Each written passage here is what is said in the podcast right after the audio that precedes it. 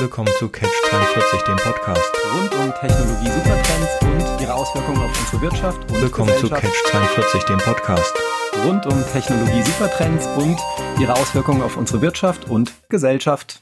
Hier der zweite Teil der Sonderfolge zum Thema Future Technologies. Für den Fall, dass ihr die zweite Folge vor der ersten hört und euch fragt, wieso, weshalb, warum Sonderfolge? Beim ersten Teil der Sonderfolge gibt's ein kurzes Intro, was das Ganze erklärt. Sprich, wen es interessiert, kurz da reinhören.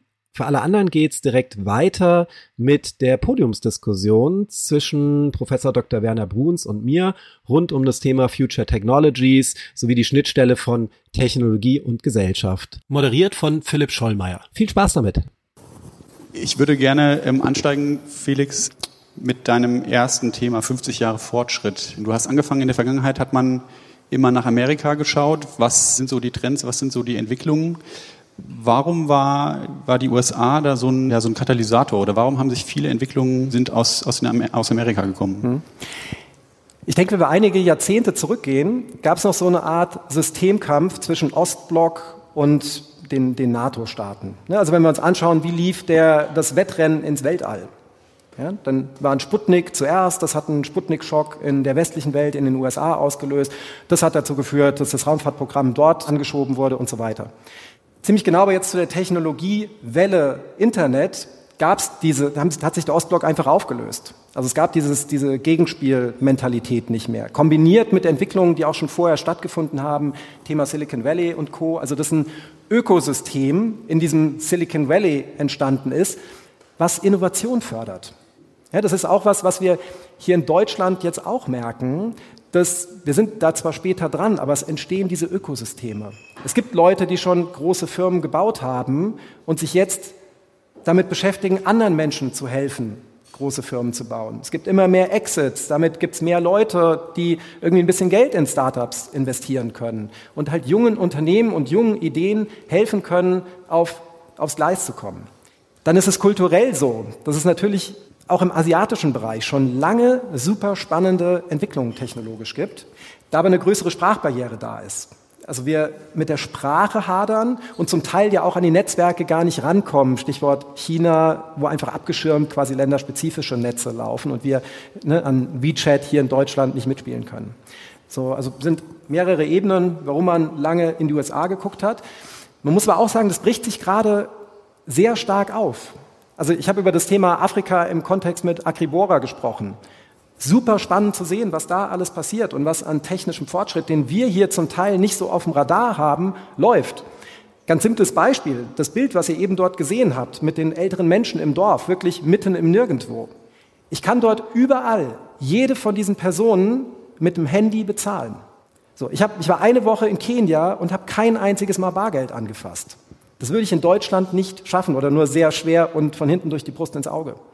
Das ist in Asien genauso. Also ich war dieses Jahr in Vietnam. Super spannend zu sehen, was da alles passiert. Also wo einfach junge Wirtschaften innovativ denken, technologieoffen, nicht besitzstandwahrend, sondern für uns bietet das große Chancen, uns nach vorne zu bewegen, da mit Technologie anstellen. Insofern bricht das stark auf, aber historisch gab es einfach auch Jahrzehnte, wo wir sehr stark in die USA geblickt haben. Du hast ja auch gesagt, es geht sehr stark darum, den Menschen irgendwo im Mittelpunkt zu stellen und auch dafür zu sorgen, den Menschen an der Stelle nicht zu verlieren. Jetzt hattest du ein sehr einprägsames Beispiel von diesem Restaurantbesuch, wo quasi kein Kellner irgendwie mit dabei war. Werner, ich frage mal in deine Richtung. Kannst du dir sowas vorstellen? Ja, ich habe es auch erlebt. Also es gibt es schon wirklich. Aber ich fand erstmal den Vortrag unheimlich spannend. Der war sehr interessant. Ich habe mich dann gefragt, was mache ich jetzt eigentlich aus Sicht der Sozialwissenschaft damit? Weil ja immer die Frage kommt, die Technik, die wir jetzt erleben oder die wir erleben werden, was macht die eigentlich? Das war ja die Frage, was macht sie mit dem Menschen und wie entwickeln wir uns damit? Und es gibt einen Wissenschaftler, der hat mal gesagt, was ich ein unheimlich gutes Beispiel fand, der Florida heißt, der hat gesagt, wenn wir heute jemanden, der verstorben ist in den 50er Jahren des letzten Jahrhunderts, wach machen würden, ja, und der würde jetzt in die heutige Welt gehen. Was würde passieren? Er würde unheimlich viel wiedererkennen, Fernsehapparate, Autos, Züge, Flugzeuge. Das ist schon eine Vorstellung, dass der Mensch irgendwann zum Mond fliegt. Das heißt, bis auf Internet und das, was wir heute gehört haben, hat dieser Mensch, wenn er dann ins Leben treten könnte, heute eine Menge erlebt. Nehmen wir jetzt aber, was sich sozial verändert hat. Wir sind ja alle, also nehmen wir mal einige raus, aber was war in den 50er Jahren des letzten Jahrhunderts an sozialem Verhalten da? Man konnte nicht, heute unvorstellbar, als Studierende unverheiratet zusammenwohnen. Man hatte regelmäßig Sonntagskirchgänge, die heute keiner macht. Es gab Homosexualität, stand unter Strafe. Die Rolle der Frau war sozusagen eine ganz andere. Ich will damit sagen, die soziale Entwicklung, die wir haben, die ist nicht nur von der technischen Entwicklung getrieben, sondern sie hat immer noch einen eigenen Aspekt, der von kulturellen Verschiebungen zu tun hat, mit religiösen Vorstellungen, die wir haben, so dass man sagen kann, das muss man vielleicht mal vorab stellen, dass das, was Technik in uns im Sozialverhalten ändert, ist das, was sozusagen Technik auch reinträgt. Und trotzdem haben wir drüber noch andere Veränderungen. Nun ist es natürlich so, dass die Roboter in einem Raum, die servieren, uns natürlich verändern wird. Stellen Sie sich die Landschaft vor, in der wir heute leben, die ist von der Industriegesellschaft geprägt. Wir haben Flughäfen, Bahnhöfe, wir haben Straßen, wir haben an Infrastruktur eine Struktur der Industriegesellschaft, die natürlich so nicht mehr aussehen wird in ein paar Jahren. Und was bleibt dann übrig für den Menschen, der in solchen Umgebungen lebt? Der wird sein Verhalten anpassen, natürlich. Der Mensch passt sich an die Dinge, die er in die Welt setzt, am Ende auch an. Zwei Dinge, glaube ich, sind zentral, die sich durch die Technik verändern werden. Das eine wird die Kommunikation sein, weil wir kommunizieren ja nicht nur wir drei zusammen, sondern wir kommunizieren Mensch, Robot, Mensch, Mensch, Mensch wieder Roboter. Das heißt, wir haben Kommunikationsketten, die sich völlig unterscheiden werden von dem, was wir jetzt im Kopf haben. Natürlich ändert das dann auch das Verhalten. Und so gibt es viele Dinge, die man natürlich der Technik zuschreiben kann und die auch das soziale Verhalten am Ende beeinflussen werden. Man kann ja sagen, die Technik hat dann immer tieferen Einfluss auch so in das Arbeits- oder in das Leben an sich. Ja, an vielen Stellen. Du hattest das Beispiel auch mit den Computerchips, die bei Behinderten im Kopf sitzen. Wo und was werden wir arbeiten zukünftig? Sehr spannende Frage. Also verschieden beantwortet. Ich glaube, in den nächsten Jahren wird die Arbeitswelt sehr durch Automatisierung, neue Werkzeuge, die wir in bestimmten Berufen nutzen, verschoben werden. Es gibt zum Teil in so Beraterpräsentationen so eine Folie, die nennt sich, man hat immer gedacht, das geht auf den Blue-Collar-Worker, das sind so die Menschen, die in der Fabrik arbeiten. Und jetzt merkt man aber, oh, das geht ja an den White-Collar-Worker, also derjenige, der mit Anzug und weißem Hemd im Büro sitzt, weil man eben so Dinge wie Prüfung von Verträgen, Kreativleistungen und dergleichen mehr viel automatisieren und schneller, effizienter machen kann. Wobei, wie ich auch schon aufgezeigt habe, ich glaube, dass der Blue-Collar-Worker da auch nicht von unbetroffen sein wird oder das auch heute schon stattfindet, dass da Dinge automatisiert und robotisiert werden. Und das mit einer großen Geschwindigkeit, vielen neuen Möglichkeiten stattfindet. Also gerade ihr, wenn ich an die jungen Menschen gucke, wie sich bei euch jetzt auch im Studium die Werkzeuge verschieben werden, die ihr zur Hand haben werdet, wenn ihr dann ins Arbeitsleben einsteigt. Das werden andere Werkzeuge sein, als wir sie jetzt heute benutzen, in 3-4 Jahren. Ja? Ich komme ja so aus dem Bereich Marketing, Werbung. Wenn ich mir angucke, simples Beispiel, Marke entwerfen. Ja, dabei auch bei euch bei dem Medienkongress war ja auch der Vortrag von Palmer Hargraves, wo die Geschäftsführerin vorgestellt hat, wie die heute einfach mal ein Skribbel von der Marke schnell entwerfen, ein Video dazu, ein paar Visuals und wie das in 1,5 Stunden eben mal schnell gemacht wird, was früher mehrere Leute für einen erheblichen Zeitrahmen beschäftigt hat. So, also das wird wesentlich schneller gehen. Ich finde dann, wenn man so über Future und Mid- und Long-Term spricht, auch die Entwicklung ganz interessant, wenn wir mehrere Ebenen übereinander legen. Also das Thema, wie wird sich unsere Wirtschaft gezwungenermaßen durch Klima, Ressourcen, Austreten aus dem fossilen Zeitalter und so weiter verändern und den gesellschaftlichen Herausforderungen, die damit einhergehen. Und es gibt ja so die Theorie, dass wir auf eine Postwachstumswelt zusteuern. Also unser Planet, wir haben nur einen Planet, wir haben nur einmal die Ressourcen, es werden immer mehr Menschen, wir wollen immer weiter wachsen, das funktioniert nicht. So, mit simple Milchmädchenrechnung.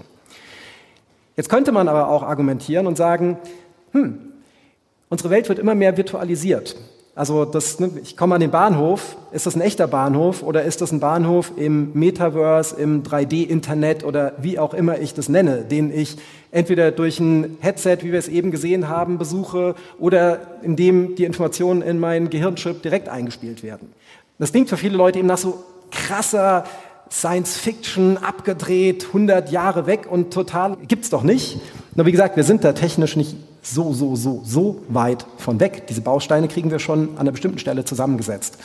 Und was macht das dann mit unserer Arbeit?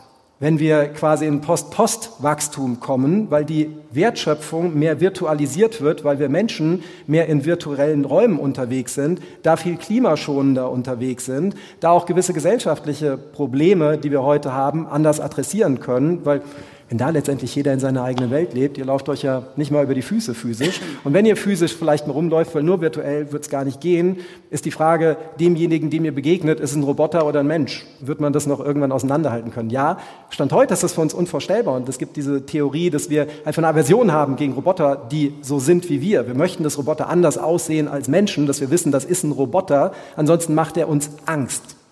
So. Aber die Frage ist, wird das immer so bleiben? Und so Dinge können sich halt auch in einer absehbaren Zeit ändern. Und dann ist die Frage natürlich, wie sieht Arbeit der Zukunft aus? Ein komplett anderes Game. Du hattest zwei Punkte angesprochen. Geschwindigkeit wird immer schneller. Und das andere ist die Bubble, ne? dass jeder mehr und mehr so in seiner eigenen Welt lebt. Jetzt leben wir aber in einer realen Gesellschaft an der Stelle. Wir leben in der Demokratie. Die Demokratie hat in der Vergangenheit immer aus meiner Sicht gute Lösungen gefunden, aus gesellschaftlicher Perspektive, zumindest im Vergleich zu autoritären Systemen. Jetzt führt natürlich die Geschwindigkeit oder die Zunahme der Geschwindigkeit ja da auch zu einer gewissen Reibung. Werner, wie schätzt du das ein? Also ich glaube, dass die Zunahme der Geschwindigkeit dazu führen wird, dass wir zunächst mal große Ungleichheiten haben werden, weil der Zugang zu diesen neuen Möglichkeiten, der muss zunächst vermittelt werden. Menschen müssen das verstehen, ja.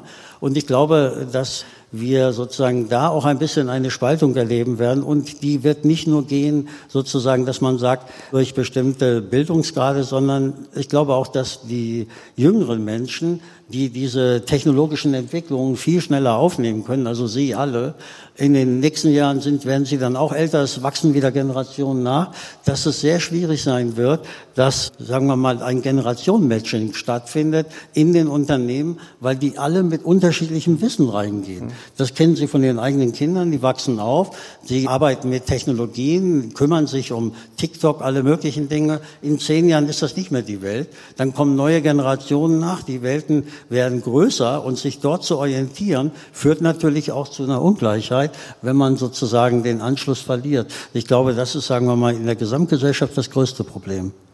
Ja.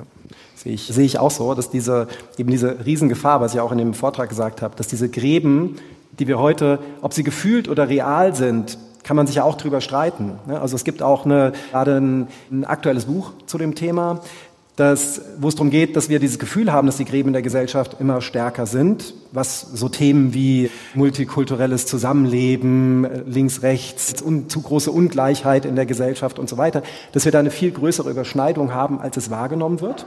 Also auch dieses Dinge, die über Medien paradox laufen. Also wie ist die Realität und wie ist die Wahrnehmung bei den Menschen? Aber nichtsdestotrotz besteht eben die Gefahr, dass Teile der Gesellschaft wirklich komplett auseinandergesprengt werden.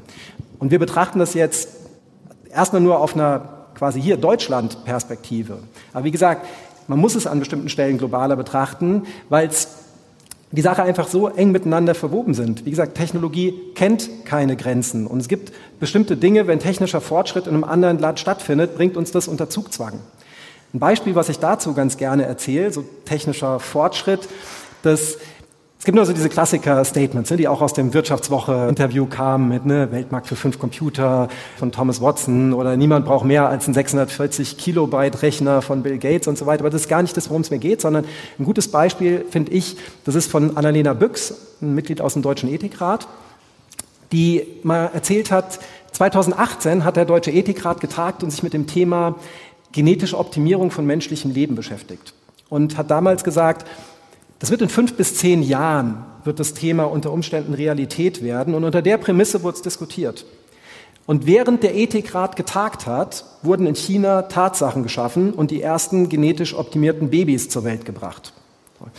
Und das heißt einfach, es gibt global bestimmte Zusammenhänge. Wir hatten das Thema Demokratie.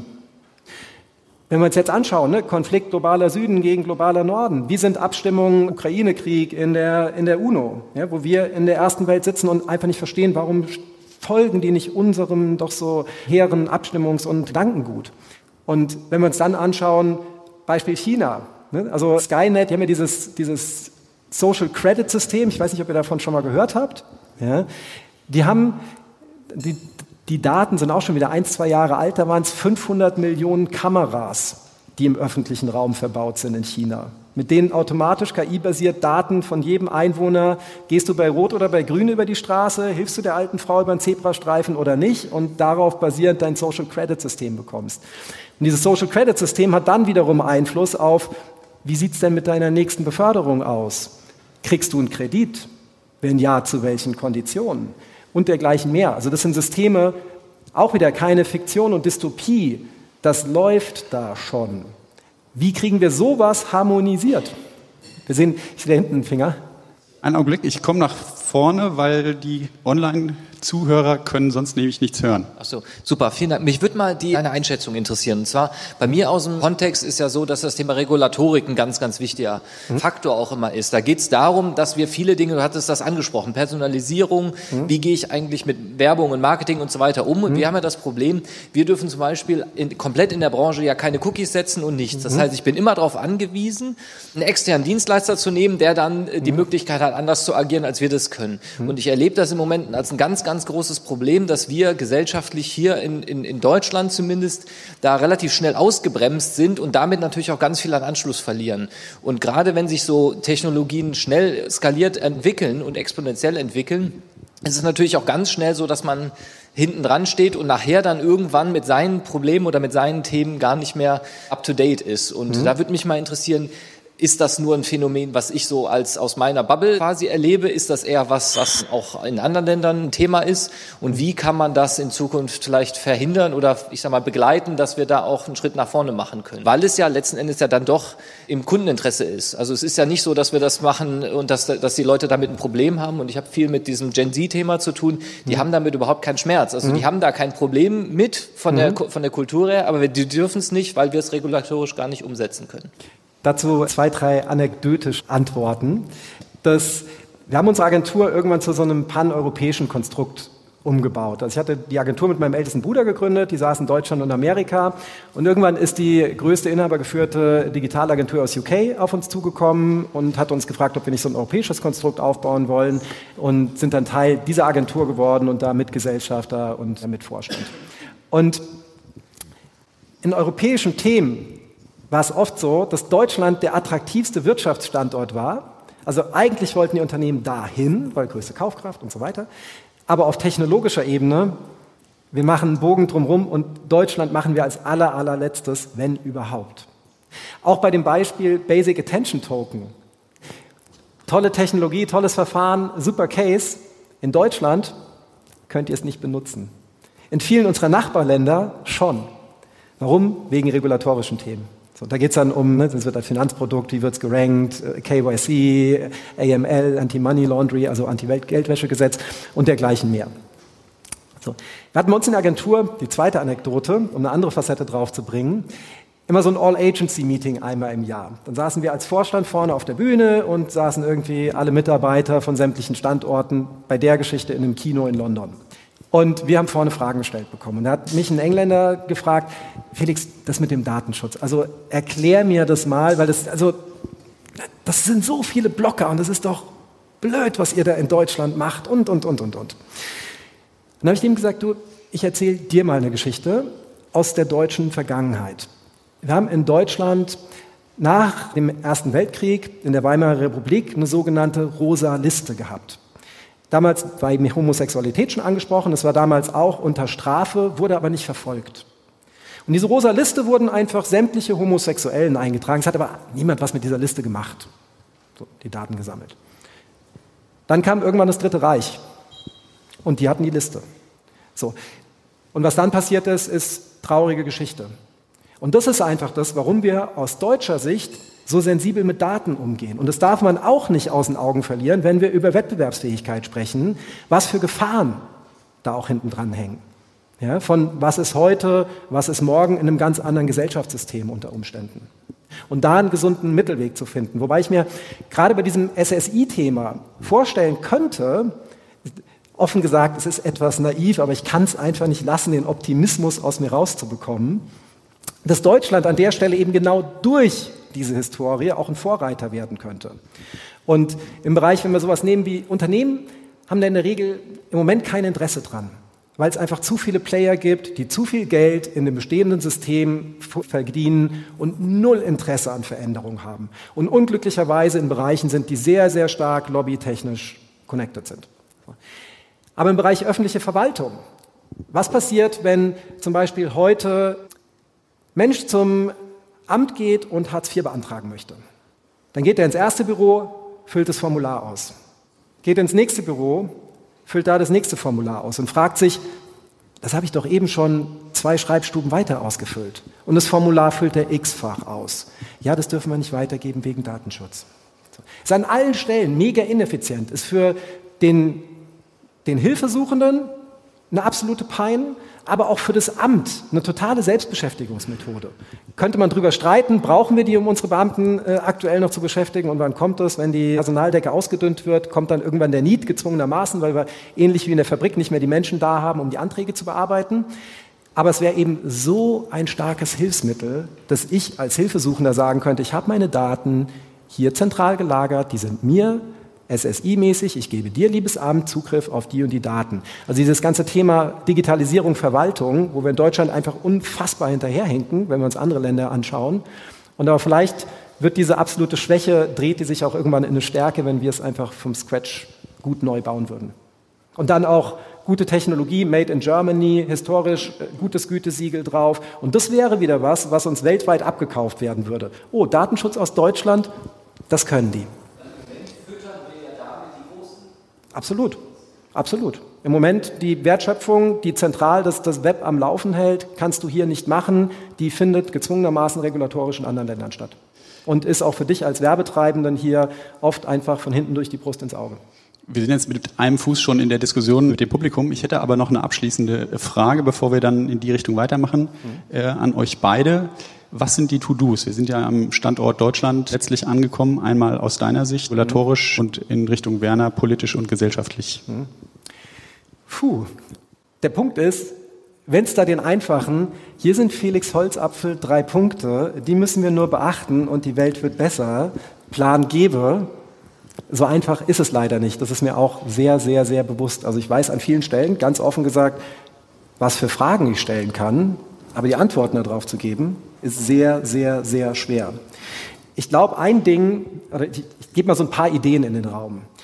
Ich glaube, was wichtig wäre, dass im Moment ist es ein sehr, sehr kleiner Kreis an Menschen, die Entscheidungen treffen, die uns alle betreffen. Ne? Ob das technologische Themen sind, ob das, wenn wir über Biotech oder wir haben eben über Zukunft der Arbeit gesprochen, wenn wir über Biotech sprechen, reden wir wirklich über Sachen, die gehen an, was definiert uns als Mensch. Ja, ich hatte das Beispiel genetisch optimiertes Leben gegeben. So, ist das gut, wenn so Entscheidungen von einer kleinen Gruppe von Politikern, Experten und Lobbyisten getroffen wird?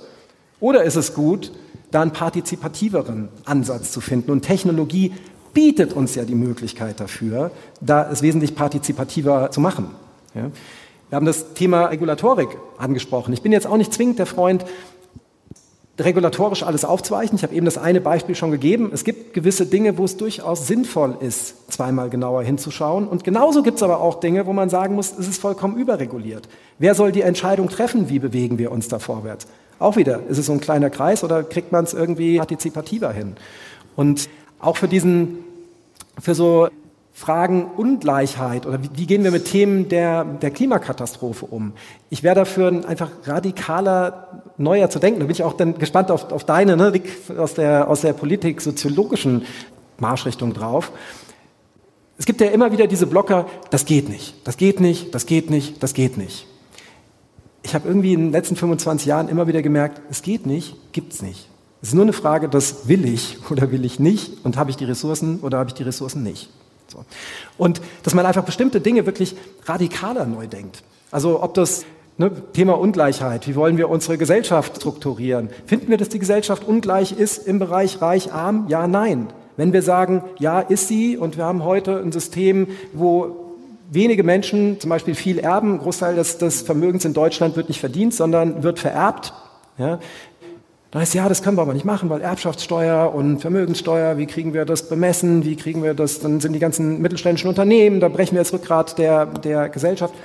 Technologisch gibt es da viele Möglichkeiten, wie ich sagen könnte, das kann man relativ einfach so machen. Es gibt die Diskussion CO2-Fußabdruck, ne? Ein ganz kleiner Teil der Gesellschaft hat den ganz, ganz großen Abdruck. Bezahlen tun wir aber alle gleich. Ist das fair oder ist das nicht fair? Wenn es nicht fair ist, was machen wir damit? Und es wäre kein Zaubermittel. Wir tracken jeden Fußschritt von uns, zu sagen, du bist so und so oft dieses Jahr geflogen, du gar nicht, ergo du musst ein bisschen mehr bezahlen und du ein bisschen weniger. Du gehst vielleicht an eine Schule, die super ausgestattet ist, weil sie in einem Viertel ist, wo einfach soziodemografisch viel Kaufkraft ist, die gut durchfinanziert ist und so weiter. Du gehst auf eine Schule, wo noch die Kacheln aus den 60er Jahren an der Wand hängen. Ergo, du zahlst ein bisschen mehr, damit es der Schule da vielleicht irgendwann mal ähnlich gut geht wie deiner Schule. So. Das sind halt alles Dinge, wo es dann immer wieder heißt, ja, aber das geht ja an unsere Freiheit. Auch da wieder nicht falsch verstehen. Ich bin null ein Verfechter von irgendeinem autokratisch-diktatorischen System und liebe die Freiheit, die wir so haben und schätze die jeden Tag und bin dankbar, dass ich in der Geburtenlotterie dahin gepackt wurde, wo ich bin. Aber ich glaube auch, dass Freiheit ihren Preis hat. Und dass Technologie uns helfen kann, diesen Preis der Freiheit viel, viel besser greifbar zu machen und effizienter greifbar zu machen, um dann auch fair zu verteilen. Und da auch einfach ja, neuer zu denken und die Möglichkeiten, die Technologie uns da bietet, anders auszureizen, als es heute gefühlt in so einem Stillstandmodus ist. Also kritische Auseinandersetzung mit den Themen und ich weiß nicht, ob es Werner war oder du, der Mensch ist ein Stück weit die Bremse auch, ist Chance und Risiko zugleich, wenn man das, die Themen anschaut, die du ausgeführt hast und auch das Beispiel vom Datenschutz mit ranzieht. Werner, wie ist es aus gesellschaftlicher Sicht? Ja, ich denke, der Vortrag hat doch gezeigt, da wirst du mir recht geben, der Prozess der Individualisierung nimmt zu, ja, durch technische Veränderungen. Mhm. Du hast Echokammern, all die Prozesse, wo wir uns auf uns als Person besinnen und ein bisschen das Soziale aus dem Blickwinkel verlieren. Das heißt, die Individualisierung führt dazu, dass wir es in der liberalen Demokratie schwer haben, sozusagen zu regieren, ja, einfach Entscheidungen zu treffen, weil jeder für sich um sein eigenes Ding einen Zaun zieht und sagt, das ist meine Welt. Das wird halt durch die Technik noch gefördert. Wir ziehen einen Zaun um das, was uns wichtig ist und sagen, das muss gemacht werden. Und dabei, die Soziologie sagt, Momenten, die Umbruchphasen, wie wir jetzt haben, wird das Kollektivbewusstsein geschwächt. Das heißt, unser Gemeinschaftsgefühl ist im Moment ein bisschen in die Krise geraten durch die Umbruchzeiten und die technischen Entwicklungen führen noch dazu, dass wir uns halt organisieren, vielleicht nicht nur ich als Person, suchen noch einen Kreis drüber hinaus. In dem Moment ist es natürlich schwierig, egal wer regiert, wie kriegen wir die liberale Demokratie so weit, dass sie bei diesen Veränderungsprozessen, diesen Prozess der Individualisierung und der Rückführung auf Gruppen, auf Menschen oder auf Subkulturen kann man auch sagen, wie kriegt man da noch eine Entscheidung hin, ohne dass einem das vor die Füße fällt. Das heißt, wir werden nachdenken müssen über eine Modernisierung der liberalen Demokratie plus natürlich, wie nehmen wir die Beteiligung der Menschen mit rein, ja? Die Möglichkeiten, die über Technik geboten werden, sich zu engagieren bei bestimmten Sachen, und zwar zum Positiven, wie du das genannt hast, ob das Klimawandel oder sonst was ist. Das heißt, diese Prozesse sind eigentlich das, was mir am meisten Sorge bereitet, aber am Ende meine ich schon, muss man optimistisch bleiben, weil ich denke, der Mensch löst die Probleme schon irgendwann. Vielleicht nur noch eine Anmerkung zum technologischen Entwicklung. Leider muss man zur Kenntnis nehmen, dass die technologischen Innovationen zwar immer noch aus den USA kommen, aber immer mehr, du hast Vietnam angesprochen, immer mehr aus dem Pazifikraum. Das heißt, unser Technikvorsprung in Europa, der geht gerade verloren. Damit haben wir natürlich auch ein wirtschaftspolitisches Problem. Wo wir noch stark sind, sind im Dienstleistungsbereich. Da werden wir durch die Roboter und so werden wir wahrscheinlich die größte Revolution erleben. Aber ich denke mal, das ist für mich das größte Problem. Wie kriegen wir den Individualismus mit der Partizipation zusammen und der Mehrheitsentscheidung, die akzeptiert werden muss, damit die Gesellschaft uns nicht auseinanderfliegt? Eine ganze Menge Aufgaben, aber auch eine ganze Menge Chancen. Gibt es Fragen aus dem Publikum?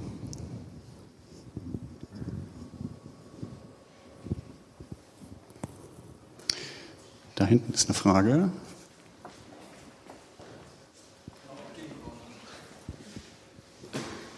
Vielleicht nochmal Bezug nehmend auf das, was du gerade gesagt hast, Werner, noch eine Rückfrage. Also es gibt ja mal zwei Dimensionen. Also das eine ist, wir müssen selber Technologien entwickeln, irgendwie am Markt positionieren. Die andere Dimension ist, diese Technologien lassen sich ja, wie du eben gezeigt hast, auch ganz gut miteinander kombinieren. Also wo ist da der Schwerpunkt, den wir setzen müssen? Müssen wir selber tatsächlich Technologieführerschaft haben in KI oder geht es darum, wirklich nachhaltige Geschäftsmodelle zu entwickeln? Ja, wir tun leider im Moment, eigentlich alles, um uns selber abzuhängen, ja, von bestimmten Entwicklungen, weil natürlich bin ich auch für Datenschutz. Es gibt da nur so viele Regelungen in Deutschland, wir diskutieren ja gerade Bürokratie, dass es immer schwerer wird, sozusagen einen Vorsprung, den wir ja lange in Europa hatten, im Grunde seit der Entwicklung der Dampfmaschine waren die USA und Europa federführend bei vielen technologischen Entwicklungen, aber im Moment kehrt das so ein bisschen, die Amerikaner behalten es, sie werden wahrscheinlich, die Prognose ist bis 2040 ziemlich weit oben liegen, noch vor China. Und dann kippt es, wenn nicht in China noch die demografische Entwicklung und andere Dinge denen vor die Füße fallen, kippt es um. Aber es sind viele Länder, die wir heute nicht auf der Rechnung haben, die aber morgen sowas wie Südkorea sind. Und ein Land ist Vietnam zum Beispiel, das kenne ich ganz gut. Da haben sie Entwicklungen, die sind gigantisch, auch Erfindungen.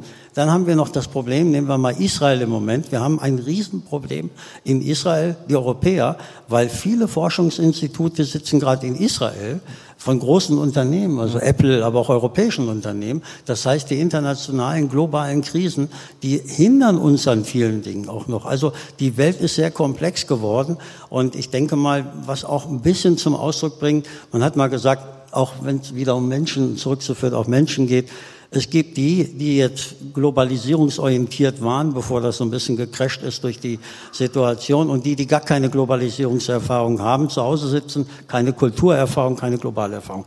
Auch die Spaltung und diese Spaltung, die wird durch die Technik natürlich nochmal ausgeweitet. Die Frage, die jetzt kommen muss, die du gestellt hast, ist ja die, was tun wir? Also wir können eigentlich nur, ich weiß es manchmal auch nicht, es macht ein bisschen ratlos, weil man einfach sagt, wir waren immer gut, nicht nur wir Deutschen, auch die Franzosen, die Italiener und so weiter. Aber es ist im Moment schwierig, die liberale Demokratie auf der einen Seite und den wirtschaftlichen Erfolg auf der anderen Seite zusammenzubringen. Aber ich glaube immer noch, dass die alte Regel, den Menschen sind zufriedener, wenn du wirtschaftlichen Erfolg hast. Davon bin ich fest überzeugt. Das sieht man auch am Konzept China. Die Leute sind immer noch zufrieden, obwohl sie de facto keine Freiheit haben. Ja? Eigentlich völlig unverständlich. Ja, es gibt direkt eine Nachfrage nochmal. Also vielleicht an dich, Felix. Also ich finde, das Unternehmen, was du eben vorgestellt hast aus Afrika, also das nutzt Technologie aus der ganzen Welt, also ein Founder aus der ganzen Welt beteiligt. Und ich finde immer diese Debatte zu sagen, welcher Nationalstaat ist jetzt führend in welcher Technologie, finde ich, der geht da ein bisschen zu kurz, wenn man ja sieht, dass es vielleicht diese internationale Kooperation mit schlauen Leuten, mit schlauen Technologien in einer spannenden Kombination ja gerade vielleicht sein kann, die eher diese großen, ich sag mal, transformativen Probleme, die wir haben, lösen kann. Also wenn wir jetzt sagen, wir konzentrieren uns jetzt wieder an den deutschen Wirtschaftsstandort und machen irgendwie unser eigenes Ding. Wie schätzt du das ein? Absolut, du sprichst mir sowas von aus der Seele. Ich hätte diesen Punkt, wenn du nicht die Frage gestellt hättest, hat es mir schon auf der Zunge gebrannt, genau in diese Kerbe zu hacken. Dass ich auch denke, wir haben unsere Sichtweise da viel, viel, viel zu sehr verengt. So, wir wissen in kleinen Teams, heute wird immer gebetet, wir sollen cross-disziplinar, cross-funktional arbeiten, weil diese Diversität bessere Produkte erzielt. Das wisst ihr in euren Teams, wenn ihr an irgendeinem Projekt arbeitet. Wenn da 5 gleiche Leute sitzen, wenn da 5 verschiedene Leute sitzen und eine gewisse Reibung entsteht, wird das Projekt besser werden. Dann ist es doch eigentlich nur eine logische Folgerung, dass wenn wir Kulturkreise miteinander kombinieren und das nicht auf der Mikro-, sondern der Makroebene sehen, dass das genauso vielversprechender ist, wenn wir verschiedene Denkweisen übereinander legen. So, dann kommt, das ist jetzt quasi Felix gefährliches Halbwissen, weil ich mich da aus dem Technologie-Know-how rausbewege und eher meinen Blick auf Gesellschafts-Hobby, Soziologe, Sozialwissenschaftler drauf werfe, dass ich mich frage, wir haben jetzt Jahrzehnte an Wohlstand und Wachstum hinter uns. Und das hat unsere Gesellschaft geprägt und wie wir leben, wie unser Wertekonstrukt ist, wie die Gesellschaft funktioniert. Und denken aber, wir können diese Geschichte ewig weiterschreiben. Wohl wissend, dass es einfach logische Grenzen an dieser Geschichte gibt. Ja, wir haben schon über Umstellung von fossiler in Wirtschaft in was kommt danach gesprochen. Wir wissen, dass wir heute viele Probleme externalisieren, dass unser Wohlstand eben auch auf den Nicht-Wohlstand anderer Länder beruht. So. Ist das fair? So. Und also wie geht man mit so Punkten um? Und müssen wir vielleicht auch als Gesellschaft, der Begriff Narrativ wird so überstrapaziert und inflationär aus meiner Sicht aktuell benutzt, aber müssen wir vielleicht ein anderes Leitbild als Gesellschaft auch kreieren, weil heute streben wir ja danach, es ist immer noch diese Denke, uns muss es besser gehen. Aber was bedeutet dieses Bessergehen? Ja, wir denken das sehr, sehr materiell getrieben. Wir denken, ja, wenn ich jetzt heute mein Kind jedes ein Zimmer hat und das Spielzeug bekommt, dann müssen doch die Kinder von meinem Kind vielleicht jeder 2 Zimmer haben und 3 Spielzeuge und so weiter und so fort. Also es ist einfach auf größer, weiter, schneller, mehr materiell getrimmt.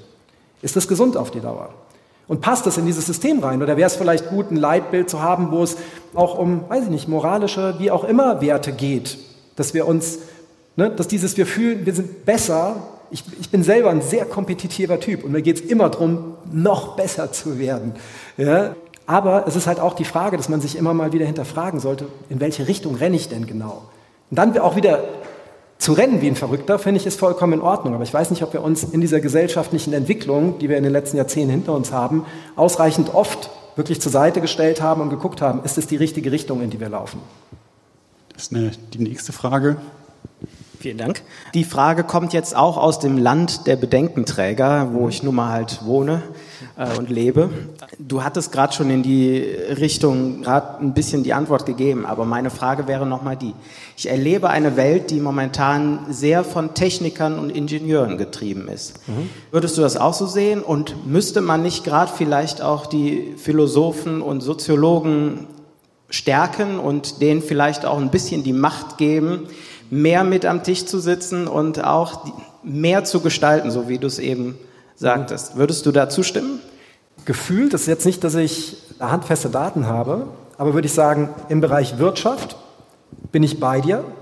Ja, das wird getrieben von Technologen, technikgetriebenen Betriebswirtschaftlern, aber eigentlich die erfolgreichen Unternehmen und die reichsten Menschen heute der Welt sind Leute, die einen Tech-Background haben.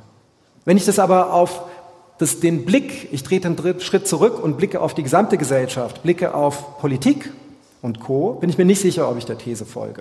Sondern da habe ich das Gefühl, dass noch zu wenig Tech-Leute dran sitzen und eigentlich so ein Überhang ist auch, wenn ich mir Literatur oder Talkshows oder mediale Begleitung anschaue. Ich bin zum Beispiel ein großer Fan von Yuval Noah Harari. Ich könnte ihm stundenlang zuhören, ja, also ein Historiker, Professor in Jerusalem an der Uni, der so Bücher geschrieben hat wie Kurze Geschichte unserer Menschheit oder Homo Deus, wo es genau um diese Verschmelzung Mensch-Technologie geht, der das aus einer geschichtlichen und sozialwissenschaftlichen Brille, finde ich, sehr, sehr gut darstellt. Und ich aber als jemand, der aus dem Technologiebereich kommt, an bestimmten Stellen merke, dass er halt kein Techie ist, dass er die Technologie nicht ganz durchdrungen hat und an bestimmten Schlussfolgerungen ich dann irgendwie sagen würde, to be discussed.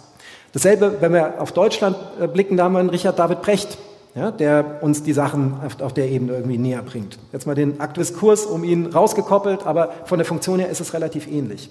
Und dann ist meine Beobachtung so in der Medienlandschaft, du hast Bücher und so Leute, die sind quasi massentauglich. Dann hast du in den Verticals jeweils Fachbücher. Also du kannst hier zu Quantencomputer, kannst hier von Chris Bernhard die Basics des Quantencomputing reinpfeifen, dann weißt du ungefähr, wie es funktioniert. Das gibt es in jedem dieser Teilbereiche, gibt ein gutes Ding. Aber das ist für eine sehr, sehr kleine Bubble der Gesellschaft irgendwie gebaut. Und ich glaube, dass an anderen Stellen, das ist zum Beispiel auch was, warum ich gerne diese technologiegetriebenen Diskussionen wie jetzt hier führe, weil ich einfach glaube, dass Menschen wie ich, die quasi einen Tech-Background haben und sich dieses, wie blicken wir auf Gesellschaft drauf, so hobbymäßig oder aus familiärer, wie auch immer, Historie draufgepackt haben, aber ich habe da keinen akademischen oder praktischen Hintergrund, durchaus auch mit an diesem Tisch sitzen sollten, weil auf der anderen Seite sitzen Leute, die sich aus dem sozialwissenschaftlichen, politischen, philosophischen, geschichtlichen Bereich bewegen, dort ihren Background haben und sich ein bisschen Technologie draufschaufeln. Und dass es gut wäre, wenn die Ebenen miteinander arbeiten. Plus, was ich auch gesagt habe, und da glaube ich wirklich dran, dass wenn wir das gesellschaftlich betrachten, das uns nicht richtig ans Ziel führt, wenn wir das in so einem exklusiven, elitären Kreis halten. Sondern wir müssen das öffnen, um halt die breite Masse der Gesellschaft auch auf diesen hyperschnellen Zug der Entwicklung mit aufzugleisen, dass einfach mehr Menschen Teil dieses Zugs und Teil der dahinterliegenden Entscheidung werden. Ja, das ist mühsam und ja, es ist einfacher, das andersrum zu machen, aber es ist einfach diese Gefahr, ich habe eben von dieser Reibung und der Energie gesprochen. Und man erzeugt da viel Energie. Und diese Energie, wenn man sie positiv nutzt, toll. Aber wenn man sie nicht richtig nutzt und zu viel Energie in den Körper reinpackt, dann macht es halt irgendwann Peng.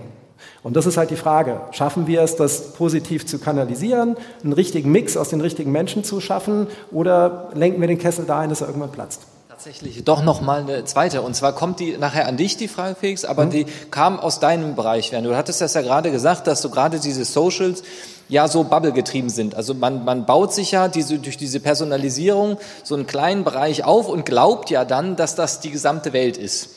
Und das kriegen die Leute ja gar nicht mit. Und das ist ja dann im Moment gesellschaftlich die große Gefahr, dass man immer der Meinung ist, ich habe irgendwie allumfassend, also ich frage jetzt hier Google, aber dass Google da was anderes sagt wie da oder wer auch immer ich dann da benutze, TikTok, was auch immer. Und meine Frage jetzt in die Technologie, gibt es da denn schon so eine Art, ich sag mal, Gegentrend oder so eine Möglichkeit, wie man das versucht einzufangen und das auch irgendwie auch mit wirtschaftlichen Effekt auch zu unterfüttern, oder ist das tatsächlich wirklich so, wie es im Moment auch aussieht, dass das ein echtes Problem auch mittel- und langfristig wird? Ich würde ja gerne noch was ergänzen. Gerade auch das Thema Fake News ist ja ein Thema, was ja die Rolle macht. Mittlerweile kann man mit künstlicher Intelligenz Bilder, Informationen ja schaffen, wie man das will. Den Aspekt würde ich gerne ergänzen an die Frage. Absolut. Also im Moment steuern wir leider den Zug genau in die Richtung, die skizziert wurde. Ja? Also wir haben diesen Trend Hyperpersonalisierung, Individualisierung und diesen Clash mit, wie kriegen wir das mit unserem System und unserer Gesellschaft übereinander gelegt. So. Und so wie Monetarisierungsmodelle heute funktionieren, ist der Trend auch relativ klar gezeichnet. Das meiste Geld lässt sich verdienen, wenn ich die Sachen 100%ig auf eure Needs runterbreche, euch 100% Customized-Produkte verkaufe, die genau auf eure Needs und so weiter zugeschnitten sind. Und ich weiß zum Teil mehr über euch, als ihr über euch selber. Und da gibt es so viele Geschichten, wo Prediction-Modelle Dinge heraussehen können aus Menschen, die Menschen über sich selbst nicht wissen. Und da ist eben die Frage, wollen wir das? Oder wenn wir es nicht wollen, müssten wir es in irgendeiner Form irgendwie regulieren. Die Technologie dafür wäre ja da. Und das ist für mich immer diese Frage, ne? Wie nutze ich Technologie, aber auch, wie wollen es denn die Menschen? Denn es mag ja sein, dass ich sage, das ist schlimm. Aber auf der anderen Seite sagen wir ja, wir leben in der Demokratie. Und wenn die Mehrheit der Menschen sagt, ich möchte aber in so eine Welt, wo jeder nur noch sein eigenes Süppchen kocht und es gar keine gemeinsame Suppe mehr gibt, dann ist das eine demokratische Entscheidung, so traurig ich das auch finde. Dann ist auch wieder die Frage, wie gehen wir damit um? Schaffen wir dann verschiedene Parallelgesellschaften oder wie auch immer? Aber es ist ja häufig, dass das einfach nicht ist. Also die Leute, den Leuten ist das ja nicht bewusst. So wenig wie denen bewusst ist, wenn ich für eine Dienstleistung nicht zahle, was auch immer, Facebook und so weiter, dann bin ich das Produkt und nicht der Kunde. Ja. Und das ist ja, also ich glaube, da fehlt ganz viel an Wissen. Also es ist, glaube ich, nicht so, dass man jetzt sagen würde, wenn ich die Leute frage und sage, naja, wenn ihr das wisst, wollt ihr das so? Dann sagen die alle nein. Aber es weiß halt im Zweifel nur eine ganz, ganz kleine Menge. Und dann sind wir wieder bei diesem Thema elitärer Kreis. Und um wirklich Participation, also je mehr Leute ich dort einbeziehe, desto mehr muss ich vorher schon getan haben. Ansonsten habe ich ein großes gesellschaftliches Problem nachher. Und dieses Unwissen treibt zum Teil auch wirklich illustre Blüten. Auch da wieder eine Anekdote erzählt. Ich hatte letztens einen Diskurs mit einem, man kann wirklich sagen, querdenkenden Verschwörungstheoretiker per excellence, bei mir aus dem privaten Umfeld. Und der mir dann erklärt hat in dem Diskurs, ja, ich habe aber ChatGPT gefragt, was das bedeutet und habe mir da die Definition geholt. Da habe ich gesagt, ja, damit entblößt du dich schon dermaßen selbst. Wie soll ich dich ernst nehmen? Ja, du kannst ChatGPT für viele tolle Dinge nutzen. Aber um dir eine Definition zum Thema XYZ abzurufen, ist ein Large-Language-Modell einfach das falsche Werkzeug. Aber selbst das wissen die Leute dann nicht. Und das war sogar so rum, stimmt, derjenige hat mir ein Video gezeigt von einem bekannten Verschwörungstheoretiker auf YouTube, der genau dieses Statement gemacht hat mit, ja, ich habe da das und das nachgeguckt und dann habe ich mal ChatGPT gefragt. Und ich mir dachte, okay, das ist also das, woran die glauben. Und wo du eigentlich denkst, merkst du schon selber, oder? Aber nein. Ja? Und das ist genau der Punkt. Wie kriegst du das wieder aufgebrochen? Gibt es vielleicht noch eine Frage aus dem Kreis der Studenten oder einen Eindruck? Ja, Felix, du hattest ja gesagt, dass du nicht glaubst, dass in geraumer Zukunft die Leute noch immer mit Tastatur, Maus und Bildschirm da hängen. Da wollte ich fragen, woran denkst du denn, was dann bald so die Zukunft sein wird und ob das jetzt wirklich die VR-Brille ist oder dieser Chip? Feine Differenzierung. Ich habe nicht gesagt, dass sie nicht mehr da sitzen, sondern ich habe gesagt, dass sie nicht mehr den Großteil ihrer Zeit dort verbringen. Das ist für mich eine ganz wichtige Unterscheidung, weil wir oft dieses Thema haben, gerade wenn Themen so gehypt werden, dann heißt es immer, das ersetzt jetzt das. Wir haben schon dieses Lied Video Didn't Kill the Radio Star. Ja, die Analogie. Es einfach sind Verschiebungen. Ja, es wird nicht stattfinden von heute auf morgen, dass niemand mehr vor einer Tastatur an der Maus sitzt.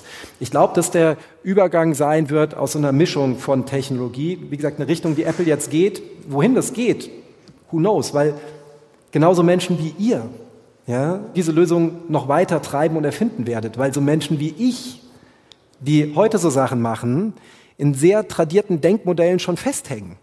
Ich habe halt schon 45 Jahre Leben hinter mir und von den 45 Jahren 37 Jahre, wo ich vor so einem Computer sitze. Das heißt, ihr geht da einfach ganz andere Denkwege, als ich sie kann. Ja? Was, glaube ich, auch ein Teil des Erfolgsrezeptes ist. Wie schaffen wir es, innerhalb dieser verschiedenen Schichten in der Gesellschaft gute Brücken zu bauen? Dass man die Erfahrung, die Menschen wie in Werner haben oder wie ich habe, gut mit dem kreativen Potenzial mergen, was ihr habt. Und ich glaube, dass das so eine Evolution sein wird. Ja, ich glaube, dass das erstmal Devices sein werden, die ich irgendwie tragen werde. Lustigerweise, du hattest das Beispiel Israel und Forschungseinrichtungen erwähnt. Als ich das erste Mal so mit der Startup-Welt in Berührung gekommen bin, das war so in den ziemlich genau 2000, da hat mir mal jemand von der Brille erzählt, damals, der Mensch war damals bei Compaq, eine Computerfirma, die wurde, ich meine, von Hewlett Packard irgendwann gekauft, also war früher mal riesig. Und der hatte mir damals schon von der Brille erzählt, die er in Israel in so einem Forschungslabor aufhatte, die mit einem Laser die Sachen direkt auf die Netzhaut projiziert hat, also wo er gar keinen Screen hatte. Da reden wir über 23 Jahre, wo das schon als Prototyp in Israel in irgendeinem Studio war. Ja? Und also dieser Weg scheint irgendwie dahin gezeichnet, dass es so ein bisschen Ready Player One mäßig wird, dass wir so in virtuelle Welten eintauchen. Das sind gewisse technische Gaps, über die wir noch drüber müssen.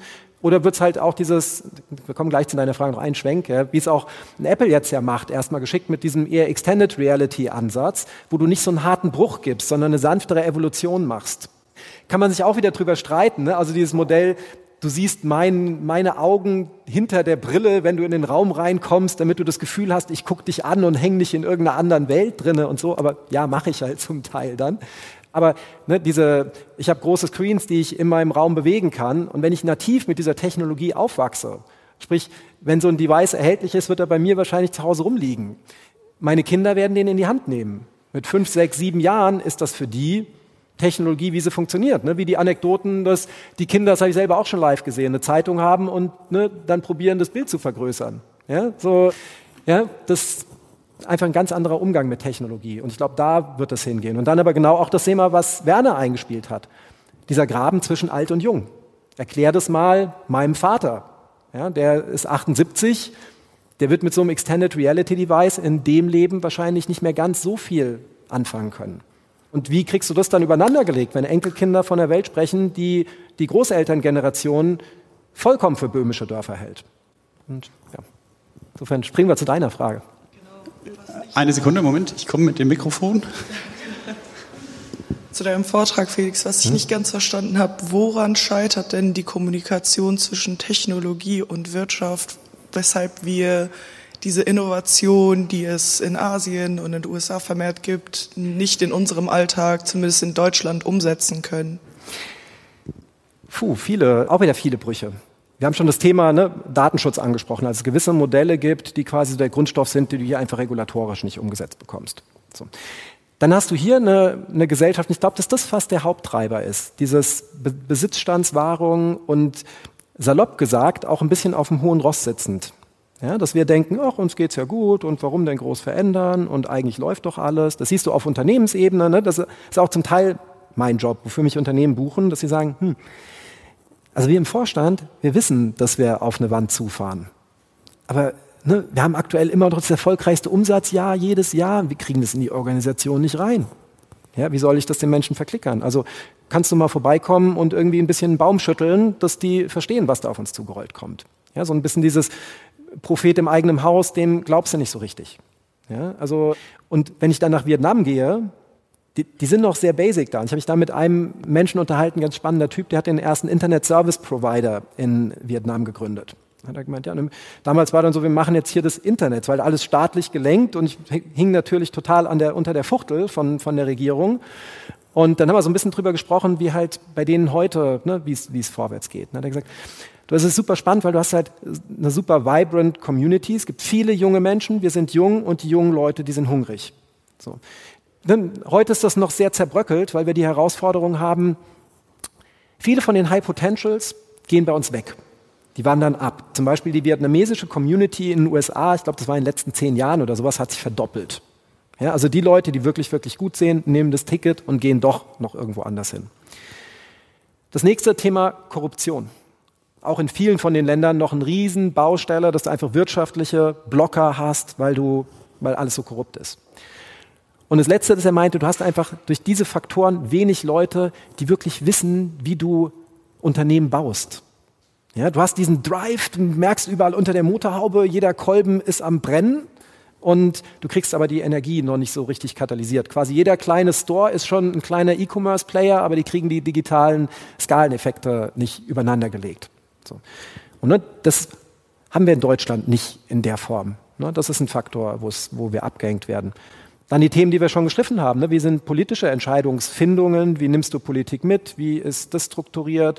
Wie ist auch unsere Wirtschaft strukturiert? Was sind an lobbyistischen Themen? Dann dieses Klassikerthema Deutschland Innovationskraft.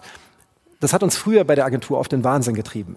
Ja, dann kamen die Unternehmen und haben gesagt, also macht mal was richtig Innovatives, lasst es mal richtig krachen. So, dann kamen wir denen mit, okay, wir nehmen den Baustein, bauen das zusammen, machen, hot, irgendwelche Sachen zusammengehackt. Und du wusstest aber vorher schon immer, die werden es eh auf keinen Fall machen, sondern es wird die Antwort kommen, ja, sie müssen uns vorher aber zeigen, so Proof of Concept, dass das funktioniert, bevor wir sie dafür bezahlen, dass sie es uns bauen. Also, wenn ihr es innovativ wollt, dann ist das per Definition was Neues. Dann können wir euch nicht vorher sagen, dass es funktioniert, das werden wir dann gemeinsam rausfinden. Und also du hast noch eine sehr tradierte Denke an bestimmten Stellen und auch wieder dieses Besitzstandswahrende. Demgegenüber ist aber auch nicht alles so schlecht, wie man irgendwie denkt. Das habe auch dieses Beispiel mit Würth reingebracht, ja, wo man eigentlich denkt, Würth, auch als ich da vorher hin bin, ich war da auch für einen Vortrag gebucht und gedacht, Schraubenhersteller. So, dann komme ich in dieses Logistikzentrum und lerne, nee, Schraubenhersteller, das waren die mal.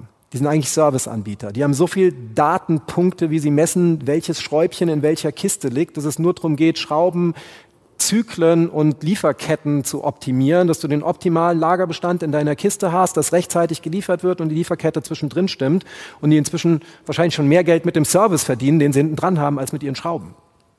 Also wir haben super viele Unternehmen, die auch sehr, sehr innovativ in bestimmten Bereichen sind. Nur in bestimmten Bereichen, das sind Bereiche, die heute sehr erfolgreich sind. Aber was ist mit den Bereichen, die morgen und übermorgen sehr erfolgreich sind? Abhängigkeit, Automobilindustrie, erneuerbare Energien, eine Zeit lang Weltmarktführer gewesen in dem Bereich, uns genau zur falschen Zeit aus der Hand gegeben, auch wieder aus politisch getrieben. Ja, das war nicht wirtschaftlich getrieben. Und also gibt es einige Blocker, warum wir es nicht hier hinbekommen. Und auch wieder leider nicht den einfachen, hier sind Felix 3 superweise Ratschläge-Plan, wie wir das irgendwie aufbrechen. Aber aus meiner Sicht ein essentielles Thema, an das wir ran müssen, wenn wir uns fortbewegen wollen und wenn wir uns irgendwie gut kompetitiv weiterentwickeln wollen. Die Brücke schließend aber auch zu dem, was ich gesagt hatte, mit vielleicht auch nochmal zu justieren, in welche Richtung laufen wir denn, was unsere Werte angeht. Mit Blick auf die Uhr müssen wir allmählich zum Ende kommen. Ich denke aber, Felix, du bist auch gleich noch hier und kannst die eine oder andere Frage aus dem Publikum noch entgegennehmen. Erstmal vielen Dank an euch beide für die Ausführungen. Ich glaube, wir haben viel Licht, auch ein bisschen Schatten oder auch eine ganze Menge Schatten gesehen. Und es wird insbesondere, du hast es auch in deinem Vortrag gesagt, der Mensch muss im Mittelpunkt stehen oder steht am Ende des Tages im Mittelpunkt, damit es eine erfolgreiche Innovation wird. Und darum wird es dann auch in den nächsten oder in der Zukunft gehen, entsprechend den Menschen mitzunehmen auf dem Weg, der da vor uns liegt. Da gibt es sicherlich gesellschaftlich einige Veränderungen, die durch den technischen Fortschritt auch getrieben werden und auch einige Handlungsfelder für die Politik oder wahrscheinlich sogar eine ganze Menge Handlungsfelder in der Politik. Und der Schlüssel letztlich liegt in einer kritischen Auseinandersetzung, in einer Abwägung, in einer gesellschaftlichen Abwägung, wo es auch dann entsprechend darum geht, nicht nur das Individuum im Auge zu behalten, sondern letztlich auch das gemeinsame und gemeinschaftliche Interesse nicht aus den Augen verlieren. Insofern vielen Dank bis hierhin. Wir haben eine Kleinigkeit auch noch für dich und haben hier einige an durchaus auch innovativer Technik, die man hat. Also man kann es nicht sehen, aber da hinten sind Drehbänke und auch 3D-Drucker und da gibt es auch so ein Lasergerät und damit kann man hier ganz toll auch Holzkisten signieren. Insofern überreiche ich dir das als Dankeschön. Vielen Dank.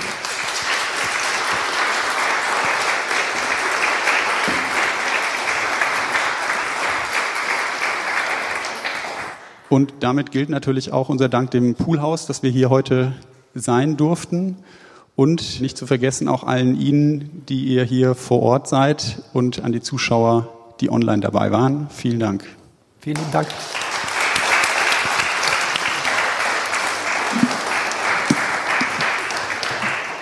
Das war der zweite Teil der Sonderfolge zum Thema Future Technologies. Vielen Dank fürs Zuhören und dann bis spätestens zur nächsten regulären Folge. Bis dahin. Ciao.